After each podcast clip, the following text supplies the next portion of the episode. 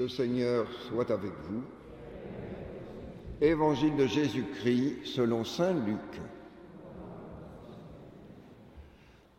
En ce temps-là, les publicains et les pécheurs venaient tous à Jésus pour l'écouter. Les pharisiens et les scribes récriminaient contre lui. Cet homme fait bon accueil aux pécheurs et il mange avec eux. Alors Jésus leur dit cette parabole. Un homme avait deux fils. Le plus jeune dit à son père, Père, donne-moi la part de fortune qui me revient. Et le père leur partagea ses biens. Peu de jours après, le plus jeune rassembla tout ce qu'il avait, parti pour un pays lointain où il dilapida sa fortune en menant une vie de désordre.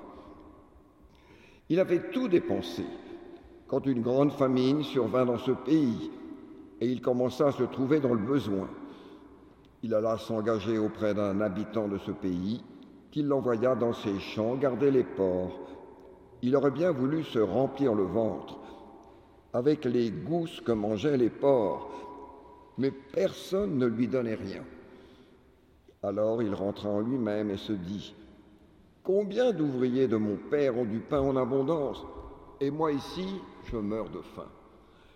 Je me lèverai, j'irai vers mon Père, je lui dirai, Père, j'ai péché contre le ciel et envers toi, je ne suis plus digne d'être appelé ton fils. Traite-moi comme l'un de tes ouvriers.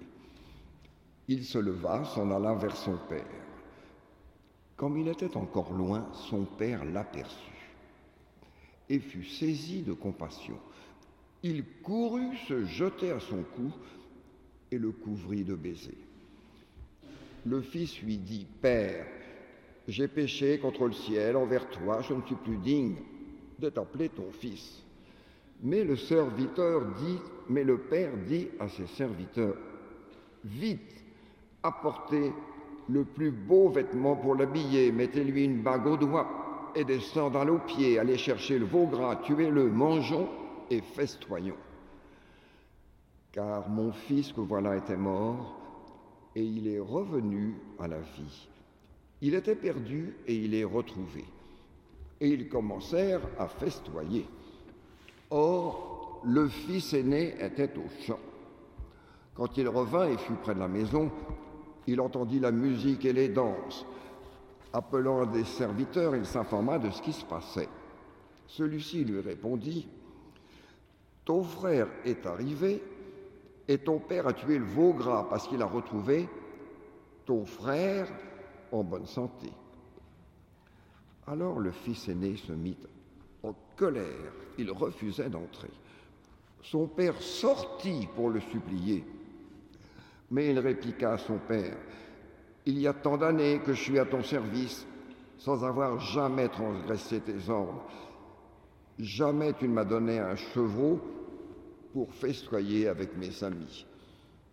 Mais quand ton fils que voilà est revenu après avoir dévoré ton bien avec des prostituées, tu as fait tuer pour lui le veau gras. Le père répondit, Toi, mon enfant, tu es toujours avec moi, et tout ce qui est à moi est à toi.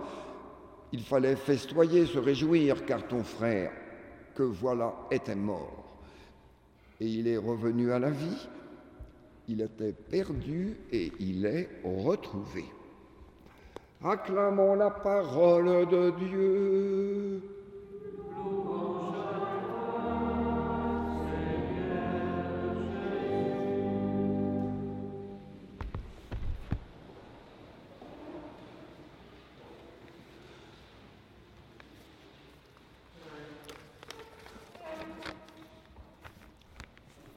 Dans cette parabole, de Luc que nous connaissons par cœur, n'est-ce pas Qui nous est proposé ce dimanche. Jésus nous révèle l'amour fou de Dieu à travers ce Père miséricordieux et nous invite à entrer à nouveau dans la compréhension de cet évangile.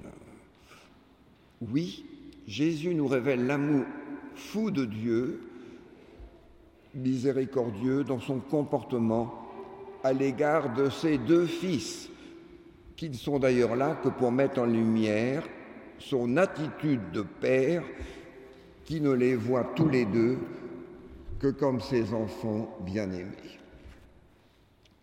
Le cadet. Le cadet, il revendique sa part d'héritage. Face au don gratuit de son père, il veut faire sa vie tout seul. Il veut rompre avec lui. Et il estime qu'il peut devenir lui-même sans ce lien d'amour qu'il unit à son père. Il se ferme à la vie, se recroqueville sur lui-même et dilapide ses biens, ses noms, ses dons. Il dilapide surtout sa capacité d'aimer. Alors, vous vous souvenez bien, qu'est-ce qu'il fait? Il y a la famine, et alors il se dit, je me lèverai et j'irai chez mon père. Mais sa motivation est peut-être ambiguë, parce qu'il semble plus tenaillé par son ventre vide que par le regret d'avoir offensé son père. Combien d'ouvriers de mon père ont du pain en abondance, et moi, ici, je meurs de faim. Ce cadet n'a pas compris que l'amour du Père est sa source, sa vie, son bonheur. Il n'a pas compris que l'amour de Dieu n'aliène pas notre liberté, mais la construit. Il n'a pas compris que l'amour de Dieu le restaure dans sa dignité. Il n'a pas compris que Dieu veut toujours s'inviter chez lui et donc chez nous. Et le fils aîné, lui, il est resté au service de son père. Il n'a pas transgressé ses ordres. Il estime avoir acquis des droits. J'ai toujours été réglo. Il se demande à quoi bon avoir fait tous ces efforts pour accomplir les exigences de la loi si lorsque le premier pécheur venu, à savoir le fils de son père, ça ne vous choque pas qu'il ait dit ce mot? À savoir le fils de son père et non pas mon frère.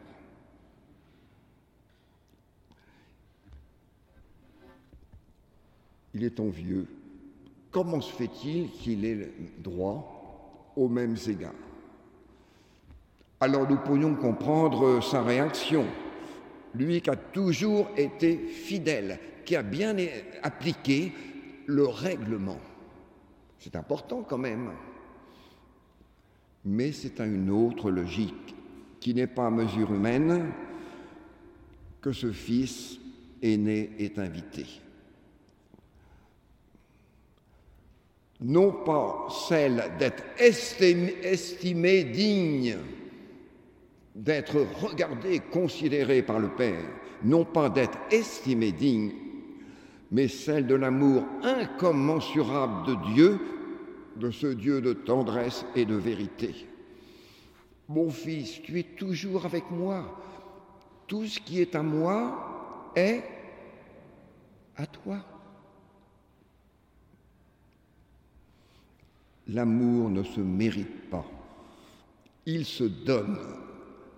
Il se reçoit. Et nous ne faisons pas le bien pour être aimés de Dieu, mais nous faisons le bien parce que nous sommes aimés de Dieu. C'est tout à fait différent. Tu m'aimes alors. Je veux répondre à ton amour. Nous n'avons pas mérité l'amour de Dieu, à chercher à être estimés dignes. C'est habité par cet amour sans cesse faire qui nous appelle à nous réaliser pleinement et, qui nous, et que nous ne méritons pas, que nous sommes invités dans nos vies à faire le bien. Oui, chacun d'entre nous, à commencer par moi, mais chacun d'entre nous, nous sommes comme ces deux fils.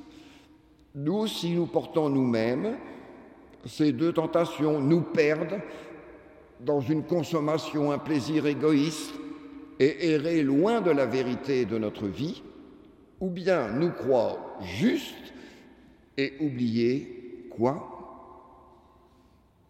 Oublier la gratuité de l'amour. Alors maintenant, voyons l'attitude du Père et c'est bien l'essentiel. Le Père, je ne sais pas si vous avez remarqué pour les deux fils, il sort de sa maison. Le Père sort à la rencontre. Il court pour venir à la rencontre du Fils prodigue.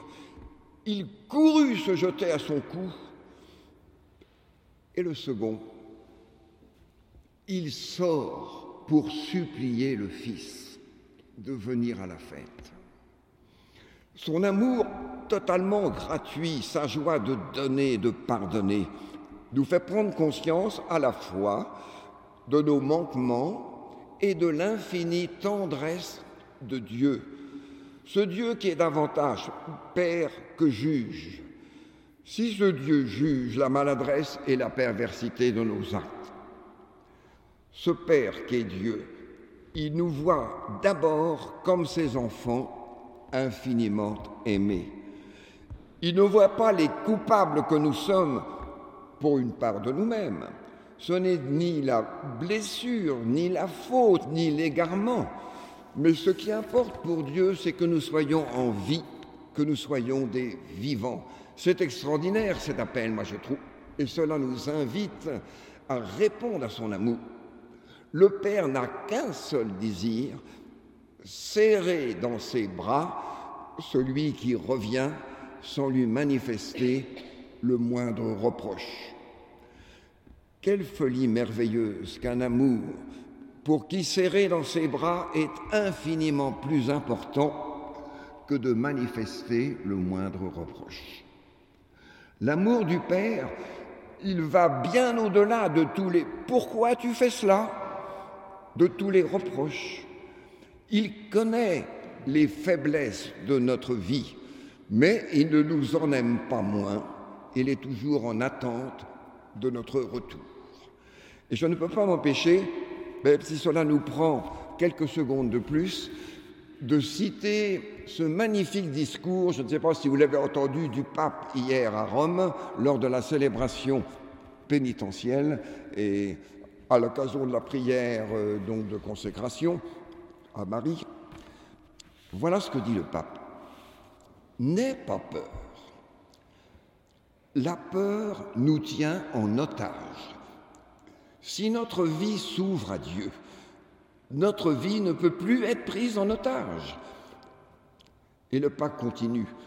Si ton péché t'effraie, si ton passé t'inquiète, si tes blessures n'arrivent pas à guérir, si tes chutes constantes te démoralisent et que tu penses ainsi perdre l'espérance, n'aie pas peur. Dieu connaît tes faiblesses et tes erreurs. Reviens à Dieu et à son pardon. Reviens à Dieu et à son pardon. Il est beaucoup plus grand que tes péchés. Dieu vient te chercher. Il sort. Ne conserve pas en toi tes péchés et tes misères. Apporte-les lui. Dépose-les en lui. Et elles se transformeront de motifs de désolation en occasion de résurrection. C'est extraordinaire, vous ne trouvez pas ce texte. Alors, je poursuis, c'est plus ça c'est plutôt de, moi maintenant, vous voyez, ça, ça descend d'un... Mais peu importe, rentrons dans l'Évangile plus profondément. Dieu nous regarde toujours avec une espérance qui nous réintègre toujours pleinement dans notre dignité de fille et de fils bien-aimés. Le prodigue a à peine le temps de dire son péché que déjà le Père le serre dans ses bras. Et vite, il veut faire la fête car il se réjouit. Être aimé pour nous-mêmes sans raison est une réalité que nous avons parfois du mal à comprendre être aimé soi-même sans raison.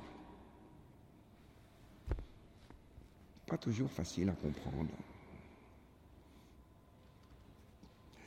il y a de la joie pour Dieu chaque fois que ce qui était perdu est retrouvé, que ce qui était mort revient à la vie. Dieu ne se réjouit pas d'abord pour lui, mais pour nous, parce que retrouvés par Dieu, nous nous retrouvons nous-mêmes dans la vérité de notre vie, dans ce qu'il y a de plus profond, de meilleur en nous. Dieu n'a d'autre ambition que de nous voir réussir notre vie. Alors là, comment ne pas désirer, eh bien, vivre cette foi en ce Dieu amour Alors je recite le pape un instant, si vous me permettez, toujours dans le même discours. C'est le Père qui vient nous visiter et nous donner la joie de nous relever, de nous remettre debout redécouvrons le sacrement de réconciliation qui est le sacrement de la joie. Là où le mal nous fait honte, il nous fait faire l'expérience de la chaleureuse étreinte du Père, de la douce force de Jésus qui nous guérit et de la tendresse maternelle de l'Esprit Saint.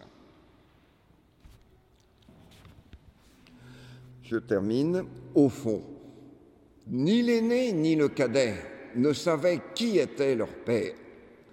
Ils ne savaient pas l'amour gratuit qu'il leur portait et qui justement leur permettrait de se reconnaître comme fils et donc comme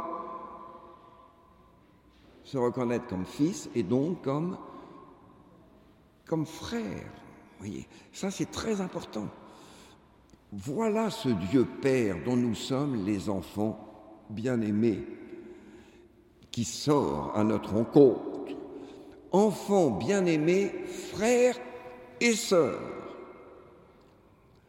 Comment ne pas l'aimer? Comment ne pas faire tout pour répondre à l'amour qui nous porte et nous soutenir dans cette conviction profonde que fils et filles bien-aimés, nous sommes frères et sœurs en Jésus-Christ. Dans notre monde si violent, si habité par la cruauté et la sauvagerie, c'est avec Jésus notre frère qu'il nous faut apprendre à devenir des fils et des filles de Dieu, frères et sœurs en Jésus-Christ. Alors, comme le rappelle si bien Saint Paul dans cette seconde lecture, au, au nom du Christ, frères et sœurs, laissons-nous réconcilier avec Dieu et soyons les ambassadeurs de sa puissance d'amour, de pardon et de réconciliation.